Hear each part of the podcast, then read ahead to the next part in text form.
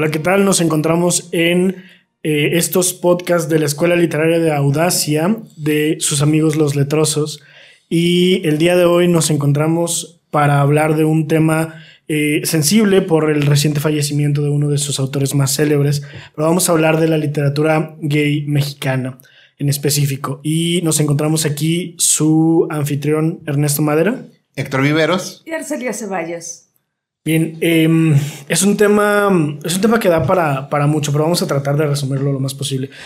Eh, las primeras manifestaciones que hubo de la, de la literatura gay en México, eh, por lo menos dentro en el, en el siglo XX, la, la, podríamos considerar en, en, un texto satírico llamado eh, El baile de los 41 lagartijos, que narra la historia real, verídica, de un baile que se organizó en la Ciudad de México, en un, en un antro de la Ciudad de México, donde pues había la mitad de la población eran hombres vestidos como hombres y la otra mitad eran hombres vestidos como mujeres.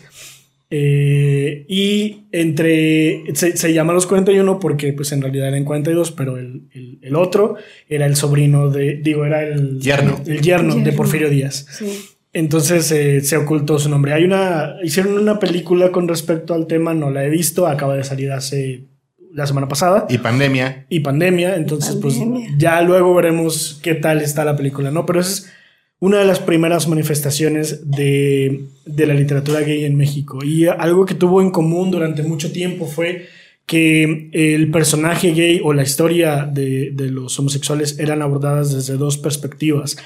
La burla, y la depresión. Eh, es decir, el personaje se abordaba desde fuera para causar gracia o se abordaba desde dentro por autores, eh, autores homosexuales que hablaban de las difícil, la difícil situación que era vivir su sexualidad de forma libre. Eh, pero dentro de todo este, este, esta introducción eh, a la literatura, a la literatura gay, la figura que más destaca en nuestro país es eh, el escritor guerrerense Luis Zapata Quirós, que falleció hace, será cosa de 10 días más o menos. Más o menos, sí. Este, cuya novela Cumbre, de, la cumbre de su obra, fue publicada en 1978, eh, llamada El vampiro de la colonia Roma. Y, y es un, eh, un, un evento que hay que considerar porque eh, el vampiro de la colonia Roma se publica un año antes de la primera marcha gay en México, en 1979. Y Luis Zapata formó parte del comité que organizó todo el, evento, emulando las, las marchas de, de, que se hacían en Nueva York eh, para conmemorar los, los eventos trágicos de 1969.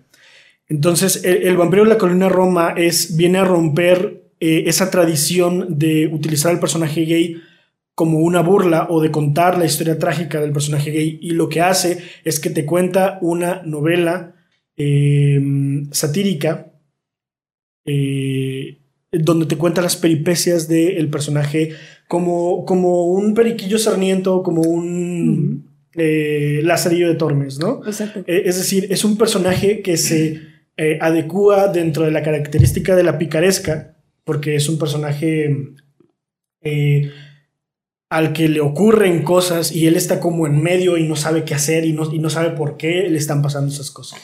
Estamos hablando de un tema que ha sido complicado a lo largo de la historia, primero de cuentas, eh, que ha sido muy censurado y que afortunadamente ha tenido la libertad de salir a flote de muchas otras maneras en los últimos años, ¿no?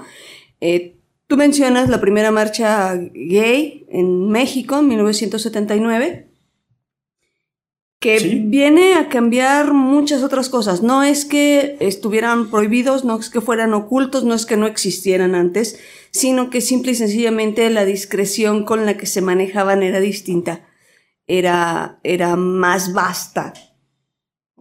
Pero seguimos hablando de un tema, de un tema complicado que por fin ve la luz a través de una novela que juega con un personaje eh, gay sin hacerlo parecer, como bien dices, una burla, ni tampoco el aspecto oscuro, deprimido, dramático que, que, lleva. Y a través de esto empezamos a conocer una, una serie de personajes, porque estamos hablando precisamente de la novela, eh, que son como cualquier otro, que son personas al final de cuentas que tienen eh, la cualidad, si lo podemos poner en ese tono, de estar en el momento preciso para que les pasen Aventuras y desventuras. aventuras y desventuras. Sí, que, que al final de cuentas eh, están fuera de su control. ¿no? Exacto. Como a todos los personajes de la literatura picaresca.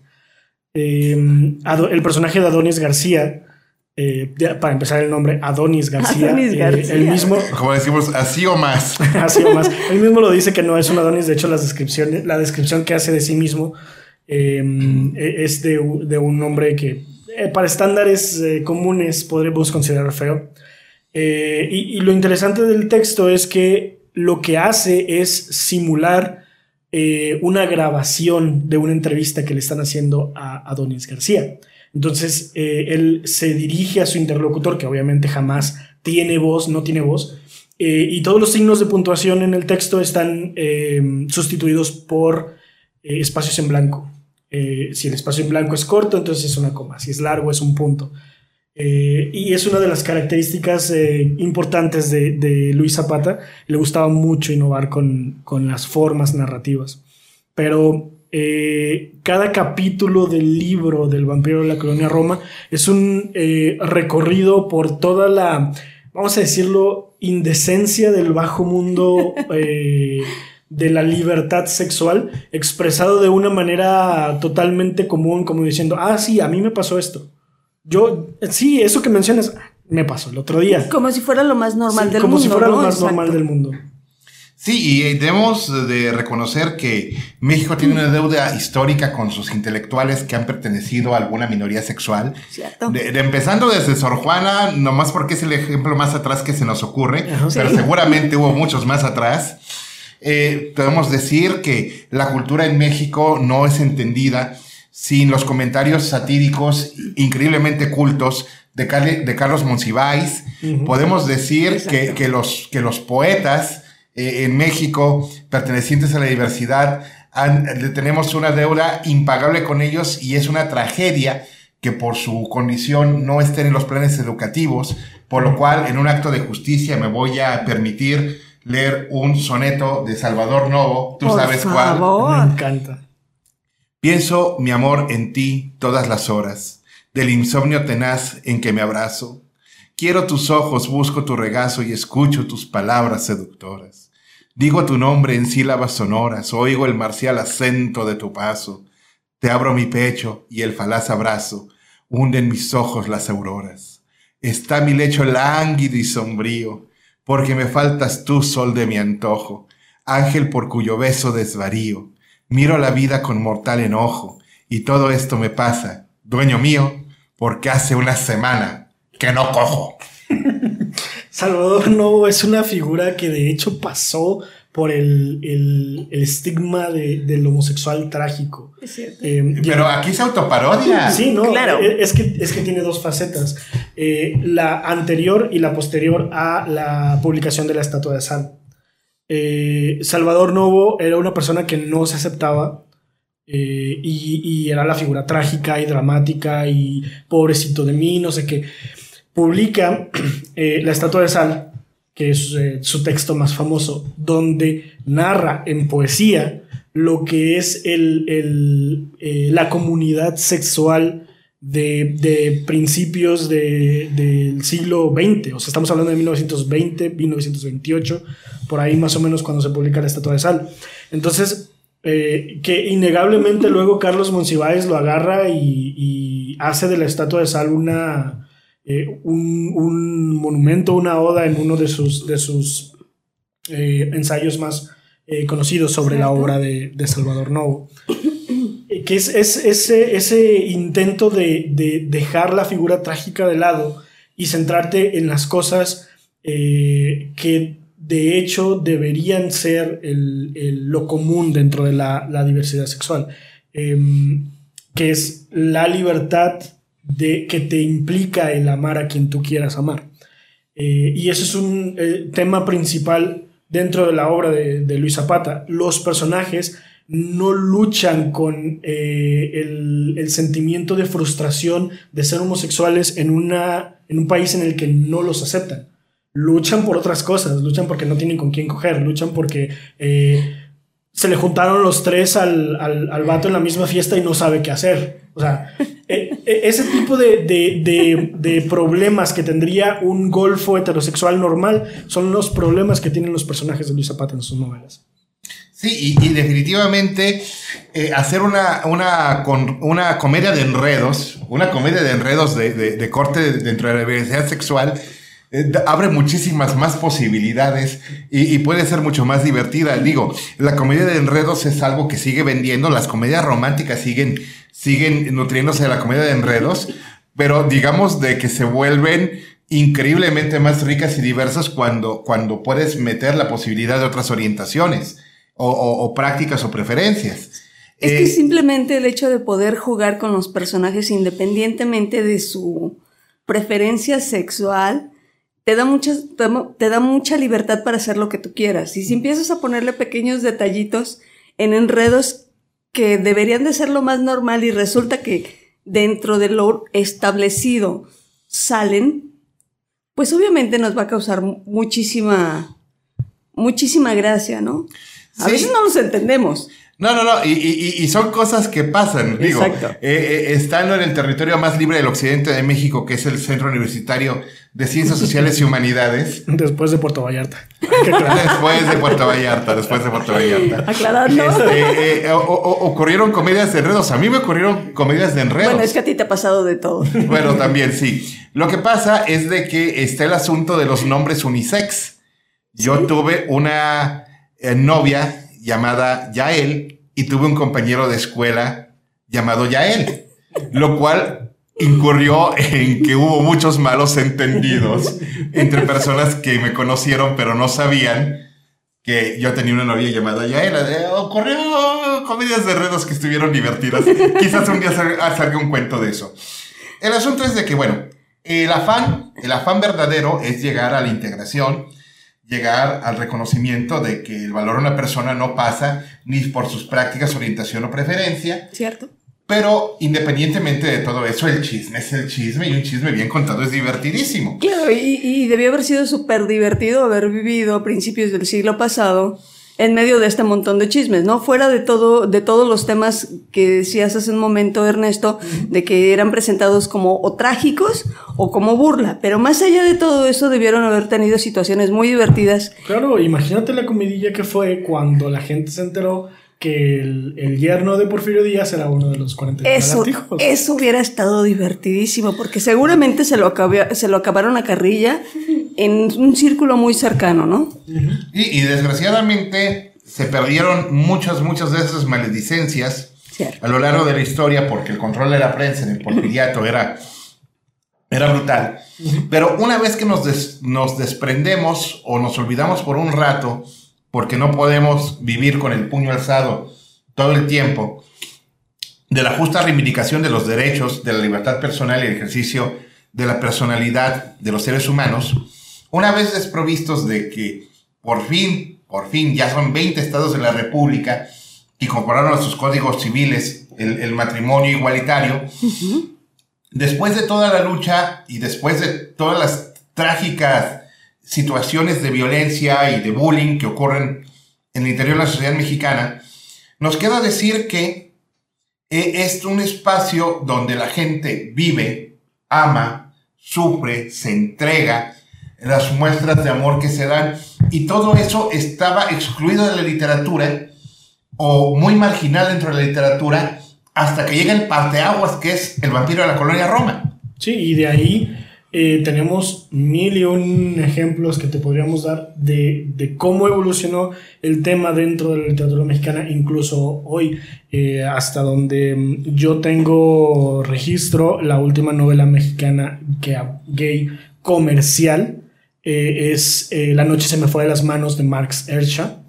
Eh, donde el, el, tema del si el personaje es homosexual o no es total y absolutamente irrelevante. Es la historia de cómo un encuentro fortuito se convierte en una relación romántica con todos los problemas que eso puede llegar a desembocar. Que es una historia normal, es una historia que tú le cambias uno de los personajes y lo haces mujer y no cambia absolutamente nada. El título, la verdad, se escucha muy antojable. es, es, un título bastante, bastante atractivo, así que... Hay, hay muchos ejemplos de, de, cómo el vampiro de la colonia Roma vino a, a resignificar o a eh, darles la oportunidad a los escritores para que eh, contaran las historias que quisieran contar sin, sin preocuparse. Está Carlos Carballido, que escribe El Norte, está Inés Arredondo, que escribe Opus 123, que es un texto, un cuento maravilloso. Guadalupe Netel, El cuerpo en que nací. Exactamente. Ana Clavel con eh, Cuerpos Náufragos también, que ya es, Ana Clavel es de, de nuestras épocas. Em, y, es eh, probablemente la, cumbre de, la literatura gay contemporánea en México sean eh, Enrique Serna con Fruta Verde. ¿Pasto Verde? Fruta Verde. Fruta Verde. Pasto Verde es de. Ah, ah sí. de, de Parmenides García, Parmenides García Sardeña. Eh, y Temporada de Casa para el León Negro de Trino Maldonado, que eh, quedó finalista en el premio Herralde de novela del 2007, creo, algo así.